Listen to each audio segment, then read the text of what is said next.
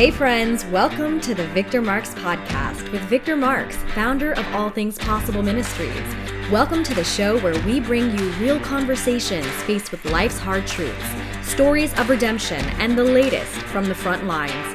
Whether you're on the road, getting your day started, or finally settling in, we've got an exciting new episode planned for you. So let's dive in to today's show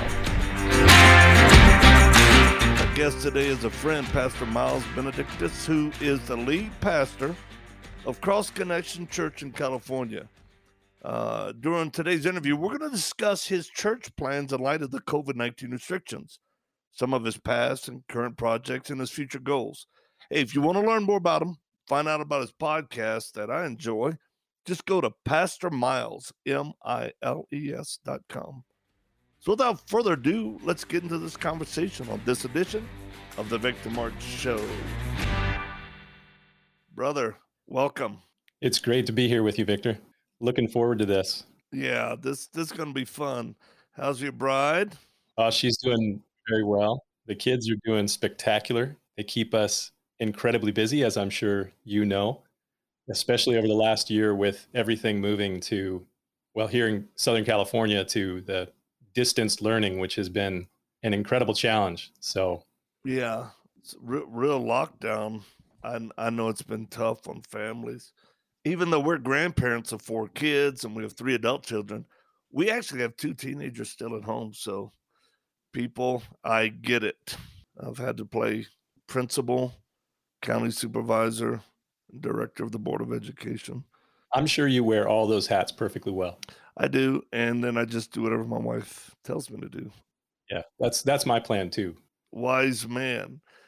Now, Miles, I don't I don't bring a lot of pastors on the program compared to some of the other fellows that I and ladies I bring on.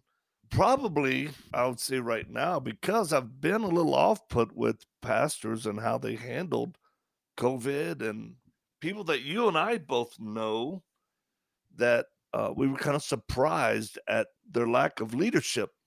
And worse, even still, some of the positions that they took regarding decisions that had to be made politically, specific to one. You can get rid of everything else, but specific to one children being protected in the womb.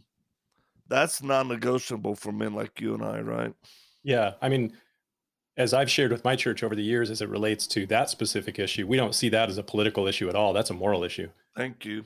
You know, I don't, I don't see any reason to try and bend that to be a polit- political thing. It's purely moral when it comes down to that. Yeah, the battlefield might be the political realm when it comes time for protecting kids, and I think we have to be responsible and solid Christians to do our civic duty, protect kids in that realm. And of course, we're always trying to win hearts and minds and see God's spirit change people's idea of that. So uh, thanks for standing in the gap. Thanks for doing the right deal. And let me say something about you. I'm going to just talk about you right in front of your face. It's better than behind my back. well, I, I do what's called good gossip behind somebody's back. You know, you're not a guy, you're not a man that tries to act a certain way. You just are you've reached that place of just being you. And I've known you for a lot of years. And you know what? I'm just I'm proud of you on so many levels. I've seen you go through hard times, retain your integrity, but you're not a man pleaser. And that's one of the biggest things I see in pastoral positions. They're just fearful. They're fearful of people. They're fearful of hurting somebody's feelings, um, and issues that they believe in but you've taken some hard mm. stands, and look where it's turned out after all these years. Um, you did the right thing. Yeah, I mean, I I understand. I was just on a meeting a couple hours ago with about 20 pastors in the Southern California area. Again, always through the video stuff lately, but I understand where some of these guys are coming from. I understand the concerns that they have, but you know, realizing very very quickly that you you can only please some of the people some of the time and if you're sure. working really hard to please everybody all the time you know it's not a position to be in if you're going to be a pastor and yeah. you know we we obviously have for lack of a better term, we have a script. We have 66 books of a script that we follow. And as we speak those things that become sound doctrine, you're going to offend people. And so mm-hmm. if you're looking to have a really big following and a lot of likes and a lot of subscribers, then this could be a challenge for you. Yeah, wrong profession. If you're not getting hated on in the right way at times for moral positions that you take in biblical standpoint, then you're probably not taking a good enough stand. But for those guys out there who just, you know, they're being idiots in so many ways, and good people try to tell them how the cow eats the cabbage. That that's not courage. That's you just being a dumb dumb. So I was a pastor, and I tell people I wasn't great at it, uh, but it gave me a heart to understand the challenges and struggles and the victories that a senior pastor goes through and his family. And I think the body of Christ needs to look at pastors as first men, knock off the celebrity status thing. If they've got a gift that they've honed or some talents, well, great. But they're just men who are running in a lane that they're called to do. And it's difficult. So uh, I think that Christians need to both pray, encourage, protect their pastor, but then also make sure that he can answer hard questions when asked. So some of the hard questions right now are just the basics, right? What what do you actually believe? That's that's what I think people do you get offended if somebody addresses you and says, Hey, we're thinking about coming to church. What do you actually believe? And this, this, this. Would that offend you? Well, you know, I mean, obviously we we constantly are doing the same thing jesus said i mean you see jesus in the gospels a number of times where he just says come and see you know i mean i don't know what things are going to offend someone when i'm talking to them the very first time or they call the church or they send an email to try and connect with us and it's like well you know you should come and see come and see what the lord might speak to you because i'm sure you've noticed this too as you as you speak before crowds and you preach through the scriptures and you're talking about you have a point that you want to get across as you're preaching through the scriptures and then you get a line of people who come up to you afterwards and they said you know pastor when you said such and such and in your mind you're going i didn't even say that at all right. But the spirit right. of god is speaking to that person in that moment through the word and so you know i i realize there are things that that we're always going to say that are going to offend somebody when they come into the church or if they tune in on youtube or whatever it may be and you know maybe occasionally we'll get some dislikes and we'll get some people who unsubscribe and don't like what we have to say but ultimately we we work and strive to please christ and that's right. what we want to be able to do and to see people transformed from a place of brokenness and a place of sin to be transformed by the renewing of their mind to a place where they're pleasing and walking in alignment with the the scriptures and with the nature of christ and along the ways there's some some things that are chipped off, broken off, sanded off, and that can be painful, but the finished product is really good. So we try to keep the, the focus on the finished product and where we're trying to lead people to a place where they're transformed and more and more into the likeness of God's children. That's that's my aim. I love it. Hey, we're talking to Pastor Miles DeBenedictis. He's pastor of Cross Connection Church in Escondido, California, and um, he's got a really good podcast. And that's really what prompted me. I mean, we've been friends for a long time, but that's what prompted me to said, you know, I got to get him on the show uh, because you took a stand on something that's very controversial these days among Christians, specific to manhood, specific to what does a man, let's just say a Christian yeah. man, look like and uh, you are, I would consider you a theologian. You've been a teaching professor position at a Bible college for better part of 15 years. Mm-hmm. You're an you're an outstanding expositor, uh, an expositional teacher. So, what happened when you were at a I think at college one day when you had a conversation with a few young men, and there was some girls standing around. Tell the audience what transpired. Yeah, you know, I mean, that was probably right around the same time that you and I met, Victor. And, you know, I don't know how many of the people that come on your show here have actually been punched by you, but I'm one of the rare few that can say that I've sparred with you a little bit, been punched by you. I tried to get some licks in there while we've sparred together, but I don't know. You, you did your part. Yeah. You did your share. So I have a I have a background in training in martial arts as well, and uh, have a black belt in Taekwondo and Hapkido, and um, so I I understand something a little bit differently than some of my other peers when it relates to defense. And one of the things that that I noticed very quickly when I started to get into martial arts is that your perspective shifts and changes and, and you can watch this take place when you're training people.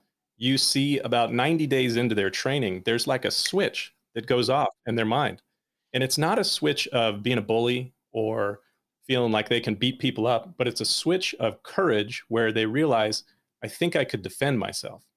And prior to that, I found that a lot of people lack courage. And it's understandable. I mean, I don't think we're born with courage necessarily.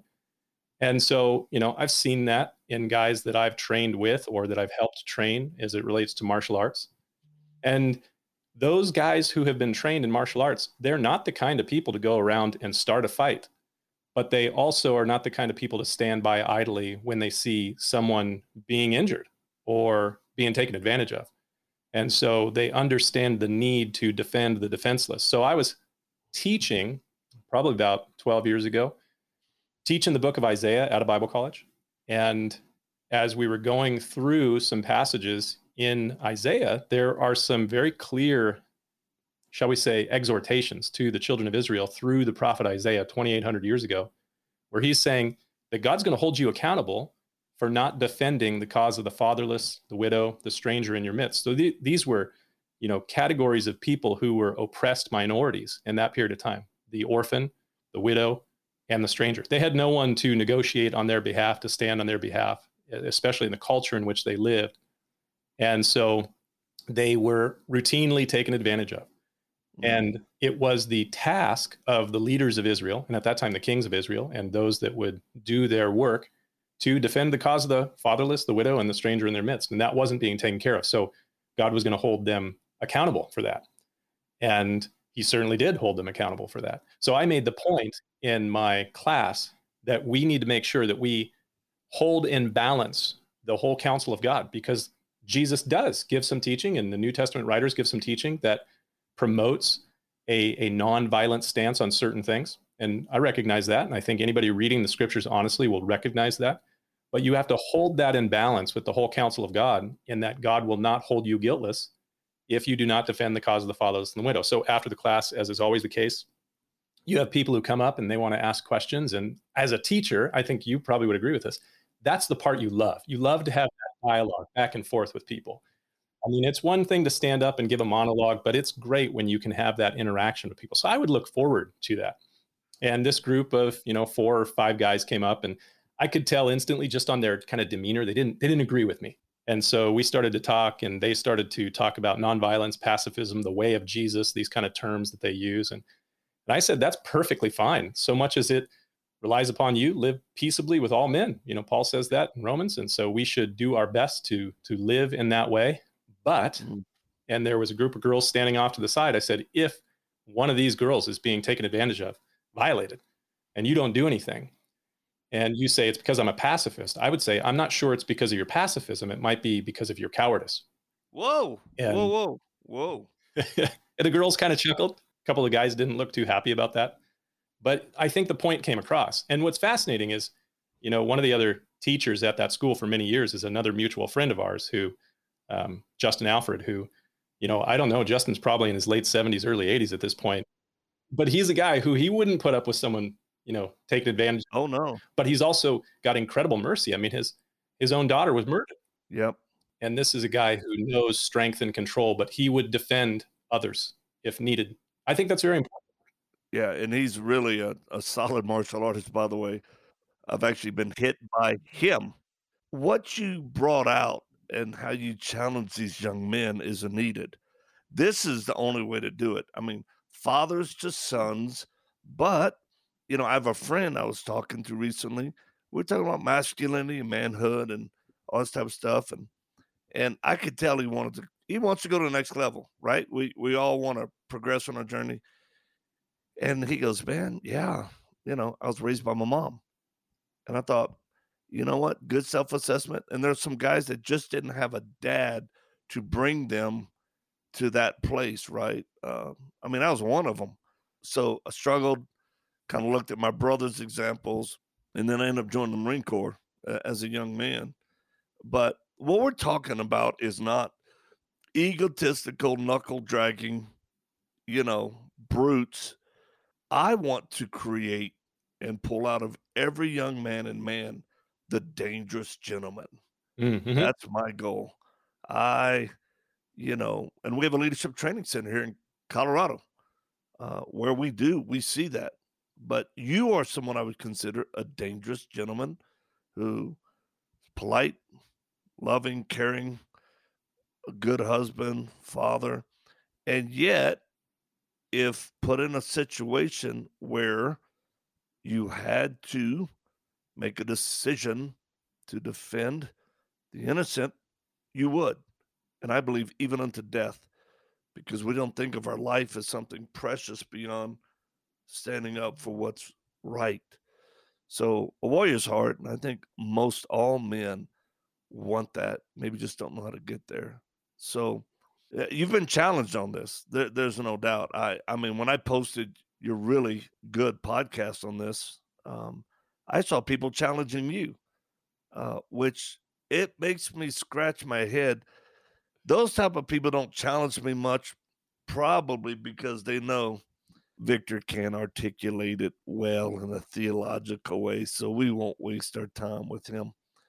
But you can, and you do. So talk to the genuine person who really believes Jesus was meek and mild, but forgets the part about him flipping tables and making it, and, and that the Holy Spirit is just loving, didn't kill people, you know, smote them dead. Uh, talk to those people who, if you have ears to listen, listen.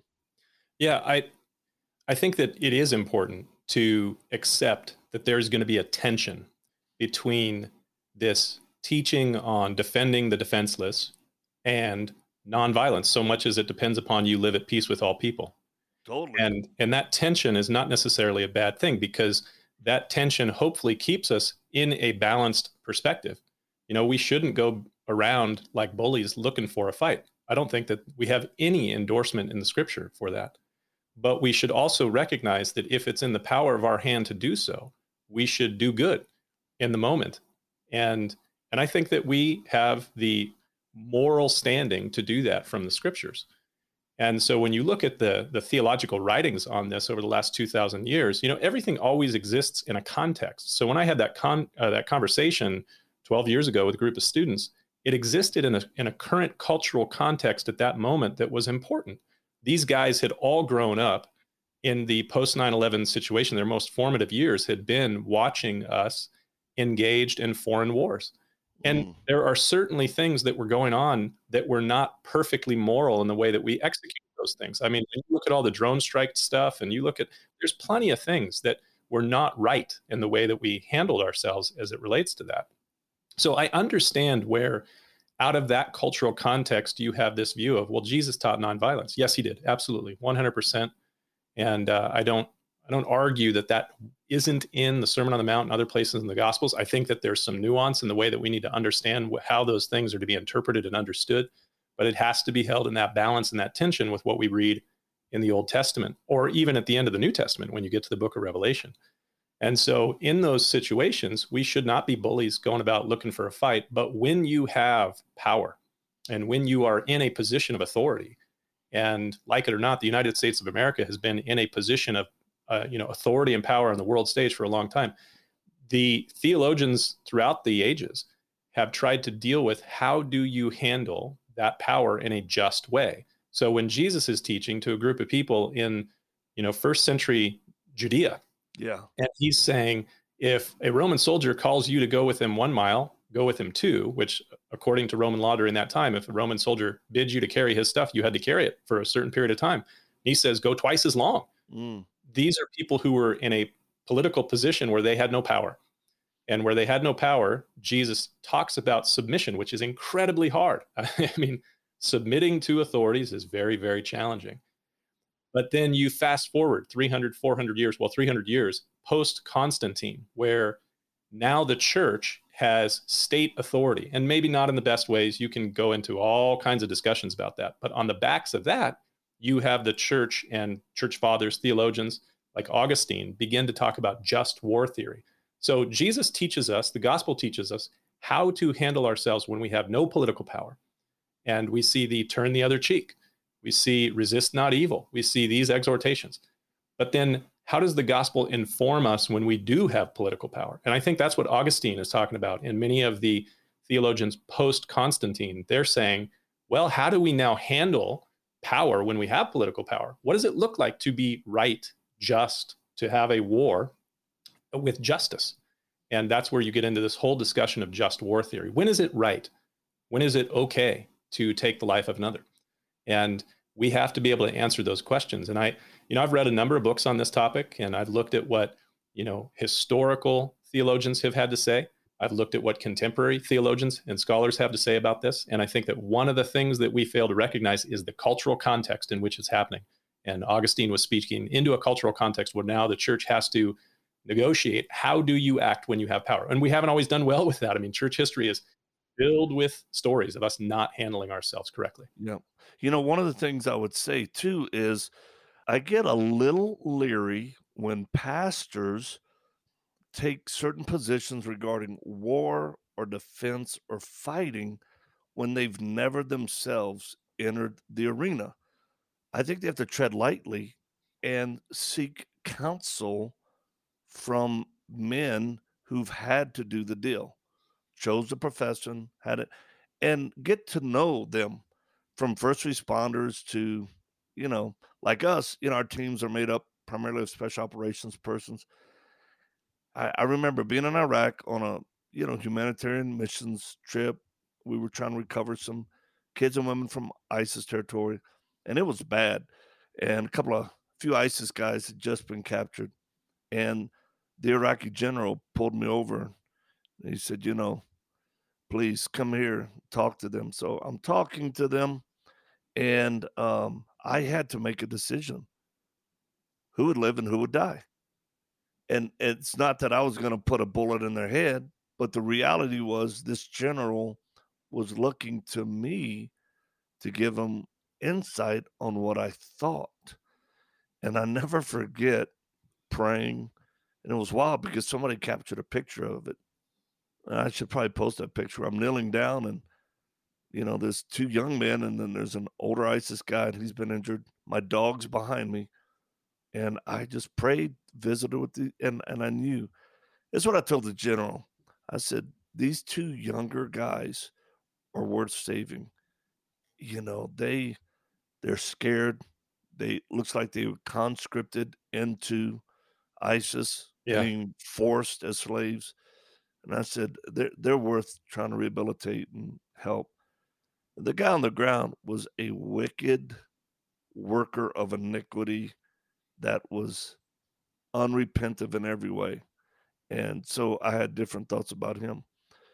But you know, I want to talk to you more about the reality of violence as it relates to war and people defending themselves, even Christians in Iraq when attacked by ISIS and how they think and thought. Because we talk a lot about persecution, but really few people, Christians in America, have ever known someone who was really persecuted to the point of people dying, family members being killed or tortured. And you're a well versed brother as understanding the body of Christ. But I'm wondering, can we continue this conversation? It's so good. I'd like to carry it into a second episode I'd love to. Guys, I'm talking with Pastor Miles DeBenedictis. Uh, you ought to go to his website and sign up for his podcast. It's pastormiles.com. He made it easy, probably for people like me. Uh, fantastic podcast, solid, and it's one that you want to put on your playlist for sure. He's a pastor out of Escondido, California.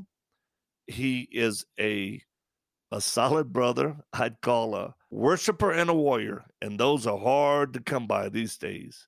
So, thank you for being on this show, and thanks for hanging around. We'll do another one. Sounds good. Thank you very much. And wherever you are, whatever you're doing, wherever God has you run in the lane, run, run hard, run fast, do it for His glory. So go get it done. Thanks for joining us for today's episode. We'd love to stay connected with you and invite you to the conversation beyond this podcast. You can check out more of the work we're doing around the world at victormarx.com, Facebook, Instagram, and Twitter, all linked in the show notes.